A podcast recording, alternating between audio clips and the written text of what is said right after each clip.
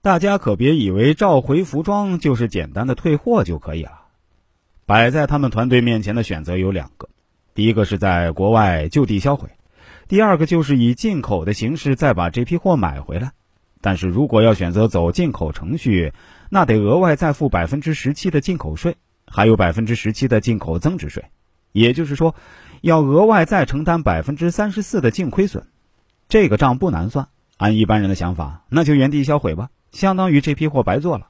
要知道，当时龙先生他们公司账面上已经基本没钱了，但在当时，不管是龙先生团队还是配合他们生产的工厂呢，都有点接受不了这样一个事实。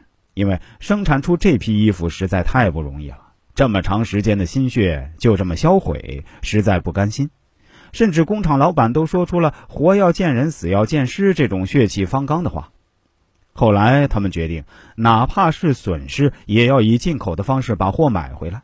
于是，龙先生和他的合伙人抵押了房子，卖掉了车，最终买回了这批货。也就是说，龙先生他们一分钱没赚到，还亏损了六百多万。大家可以想一想，如果你是龙先生，你敢不敢再继续坚持改进这个问题产品呢？龙先生还真敢，他们团队真是拼着最后一口气也不散呢，继续研究这个掉毛的毛病。也幸亏他们从国外买回了那批有问题的衣服，这些衣服呢，都成了他们重要的研究对象。他们从原材料上去研究，从制作工艺上去研究，从工厂机器设备上去研究。逐步改善，前前后后经历两年，终于搞定了这个掉毛问题。在攻克掉毛的问题之后呢，他们团队有了非常坚实的竞争壁垒，销量每年都以百分之五十的速度增长。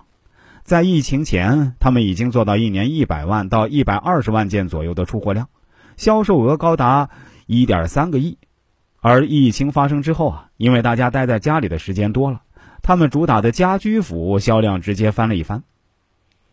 现在我们再回过头看龙先生他们团队的成长，每一次峰回路转都特别惊心。他们的故事让我忍不住会想：万一没找到那家接单的工厂怎么办？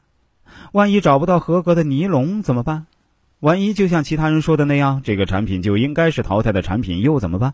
再或者说，他在关键时期如果没有找我咨询，没有我给他的那些建议，到底该怎么办呢？当然，我在这里并不是炫耀自己所起到的作用，而是因为当一个人身处迷茫之中时，确实是需要一个来自外部的力量给自己拍板。我相信，像这样的问题，龙先生和他的团队肯定不止一次想过，但这恰恰是我从龙先生同学身上获得的启发。当所有人都只会对你说不可能的时候，当现实中问题一个接一个袭来的时候。又在不断印证这个失败的预言的时候，我们还能不能坚持下去，继续战斗？这是我们每个人在逆境中必须要回答的命题。